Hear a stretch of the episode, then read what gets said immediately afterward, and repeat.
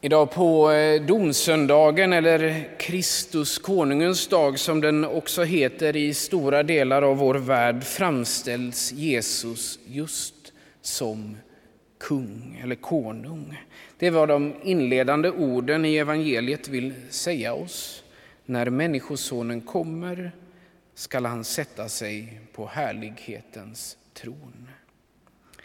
Bilden av Kristus som kung är givetvis starkt biblisk men kan ändå uppfattas som främmande för oss.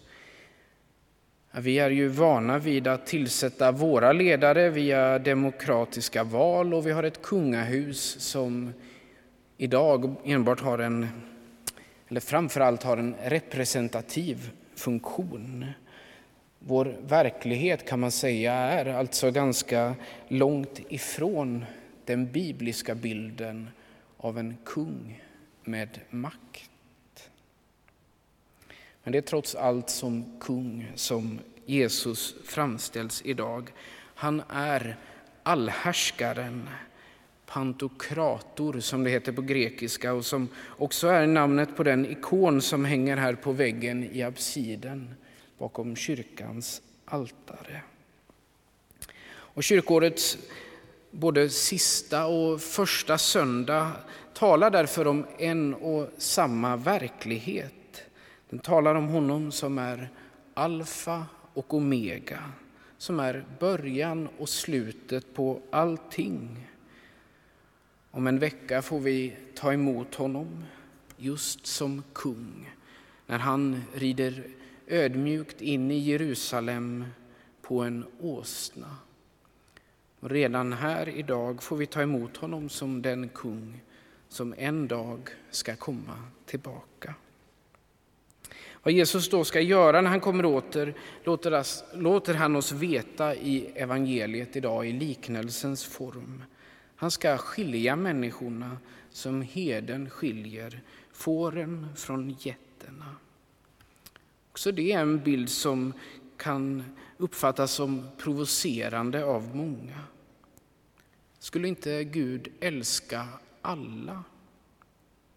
Ja, vad svarar man om man får den här frågan?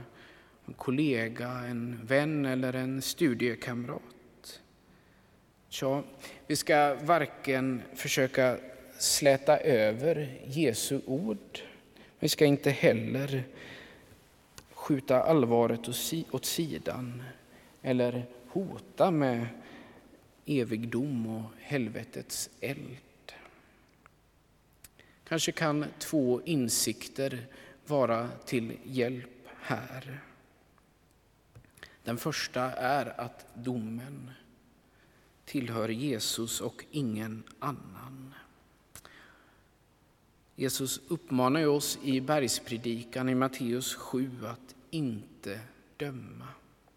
Samtidigt som han i Johannes 5 försäkrar om att hans egen dom är rättvis. Vi kan därför med full förtröstan överlämna det här att döma, överlämna domen åt honom. Det andra är att de ja, att det inte är någon i liknelsen här som liksom förstår när de skulle ha gjort eller inte gjort det ena eller det andra av de handlingar som Jesus räknar upp. Det finns en förvåning hos båda sidor, så att säga, både de till höger och de till vänster.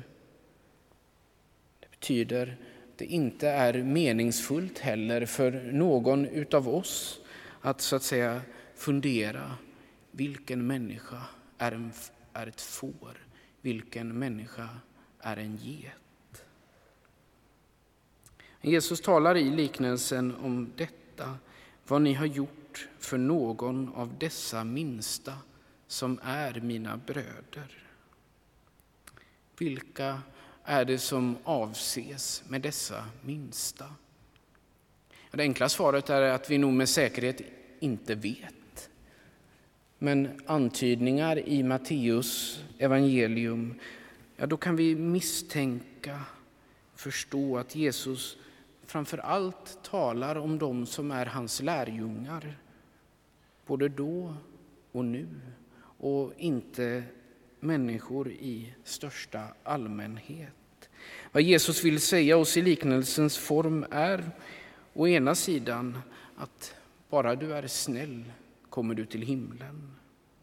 Istället är det relationen till honom som är bärande. Jag var hungrig och ni gav mig att äta och så vidare. Men detta, eftersom vi inte ska döma, då är det inte heller vår uppgift att, så att säga, försöka avgöra heller vem som är lärjunge eller inte. Vems tro som duger och vems tro som inte gör det. Också det är Jesus egen uppgift. Tillbaka till den brännande frågan. Älskar inte Gud alla?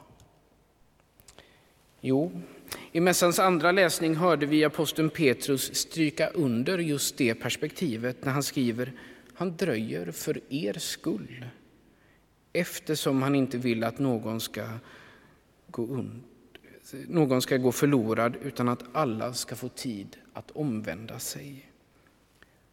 Och eftersom Kristus ännu dröjer betyder det att det är just tid som finns. Tid för omvändelse, tid att söka honom, tid att bli sökt av honom.